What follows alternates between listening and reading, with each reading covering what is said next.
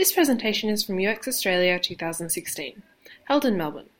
For more presentations from this and other conferences, please visit uxaustralia.com.au. Okay, right. Um, my name is uh, Sean Gardner. Um, I'm the Director of Strategy at uh, Hatch, and I also work with another company called Adapter. Um, we're based in, in Perth um, on the, the Swan River in the Old Swan Brewery, which means uh, dolphins and lots of beer. It's my only joke, so I expect to laugh. Thank you. Um, so this, this project is a, an app project which we did, which had a, a key uh, accessibility uh, focus. Um, and so this, this uh, building here uh, was $217 million worth of, of work, and um, it operates very similar to uh, an airport would, um, in the sense that it uses something called a, a, a dynamic bus stand management system. Um, so customers come in, and then they, they walk downstairs, and it's an underground system, and they sit in, in the waiting area, and they look up at the departure screen. And um, on the departure screen, they see their bus, and then they see their bus is assigned to a stand. They get up, and then they walk onto the bus, bus and off they go. This system means that um, the, the busport can handle 50% more passengers than it could, even with the same number of, of uh, bus stands uh, that's there. And that's fantastic unless you're blind or visually impaired. So, this is the, the problem that uh, the public transport um, of uh, West, Western Australia um, gave us uh, four months before the opening of the, uh, of the building. So, the first thing we wanted to do is have a look around and see what are some of the other things that, that people are doing out there. So, uh, I've got two examples uh, there up in the top um, and down here. So, up at the top in San Francisco Airport, um, and down the bottom in the London Underground, they've got a fantastic um, idea where they're, they're using beacons uh, for, for wayfinding. So uh, people walk around with their, their, mobiles, and the beacons essentially tell people where they are. Um, also, on the, the London Underground, um, they've developed a, an open wayfinding system. So, similar to the audio you get on your um, GPS in your car. Um, it will essentially uh, go through and tell you how to actually find your way around um, the, the, the, London Underground. And so that's an open standard that they're developing. Also, some great work around signage, again, London Underground, where they actually sort of tell you, and the normal passengers say, well, you know, actually, some people need greater access to this area than what you do. And so the, the, the signage really helps. And of course, we looked at lots of apps, and probably um, uh, Google Maps was probably one of the, the, the best sort of examples of, of, finding your way around on, on different transport systems, but we looked at tons. Um, we talked to people, which was good, um, especially as we're at this conference. It's probably a good thing to, to talk about. Um, so we, we went in and we tested um, a couple of models. One of the, the models was um, essentially as, as the, uh, the, the, like the departure screens, essentially showing all of the, the different buses. And another one was essentially saying, right, okay, I'm only interested in this journey and I'm going to filter this out. And so we were quite interesting. Do people want to plan or do people want to see everything? It was quite clear that people do plan, especially people with these, these various uh, disabilities. So that was critical. Uh, some of the other things that we, we found out um, is that you know how people do plan, how people orientate themselves into spaces. So people were actually, especially with guide dogs particularly, were using uh, smells of aromas at, at, cafes to actually find their, their way around.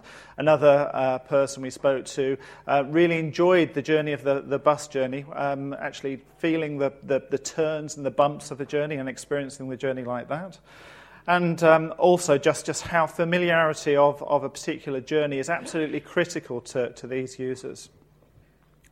So we took all of these together um, and uh, jotted them down, essentially all the, the tasks and, and, user needs. And um, not surprisingly, we've got need, uh, we've got planning, planning detail, we've got uh, departure, journey, and arrival. And that's just the same as any of the, the other us. It's just the same. So if we deliver to these, these things for this accessible app, um, we're actually delivering to all the users anyhow. And so that's you know, pretty clear. One of the other things I just want to point out also is that um, the, uh, Public Transport of Victoria have done some fantastic work on this and, and probably worth actually having a look at some of their stuff, and they came up with similar models there.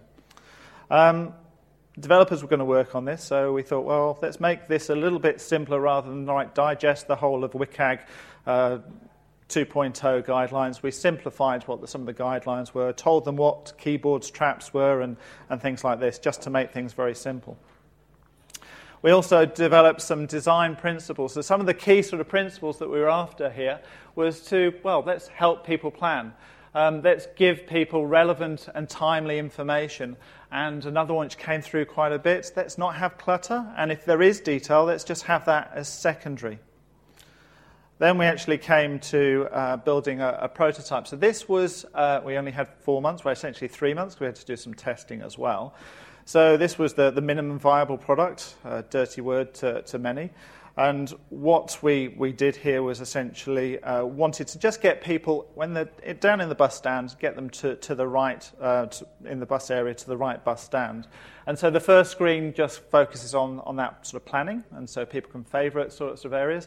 The next one does show those, those all uh, different departures, and the last one actually enables people to, to, to ring up and actually have priority help. And if they're registered, they go straight through. So this is what we tested with users, and so we built an app, and so we tested it with these users, and I'm sure quite a few have probably done some user testing before. Um, Scott here, um, he did some fantastic user testing on, on the Android products in particular where all I wanted him to do was just go to the top of the screen and just tap the All Departures tab. That's all I wanted him to do. And I just watched him move his finger all the way up and then he moved back down, all the way up and moved back down. He couldn't find it. And the reason was because I had a search box just before there. And what he had in his mind, because he couldn't see the screen, is the search box obviously is at the top of the screen. But no, there were some tabs above there. So, based on that user testing, we made some, some changes um, and some user testing of the other guys actually in the, in the bus port itself. And then we actually released the app in time, so that's all great. Um, and, and then some of the other things that we did uh, that didn't quite make the MVP, which will hopefully come through to uh, the, the app um, is some of these things will be merged into um, the, the, the Transperth app itself. Um, planning detail, as I said, detail is secondary, so some of those things didn't make the, the MVP, but some of the planning detail, some of the service detail will be coming through. Another thing which I quite like, which is also on the roadmap, is that, um, so yeah, you've got these electronic uh, bus ports, but uh, help points, but all the way around the actual network itself, there's the opportunity of using your mobile as some of these, these help points. So some of these things will be brought in.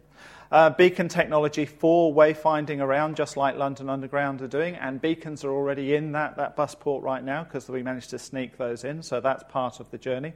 And then doing things like what Uber do, and that maybe actually starting to use some of the, the, the data to, to improve some of the services.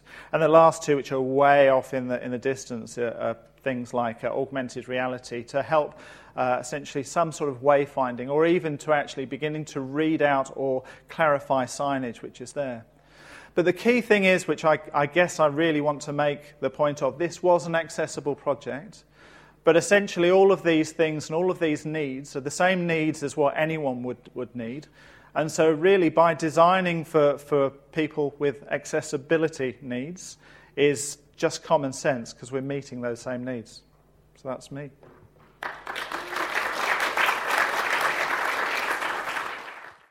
We hope you enjoyed this presentation from UX Australia 2016.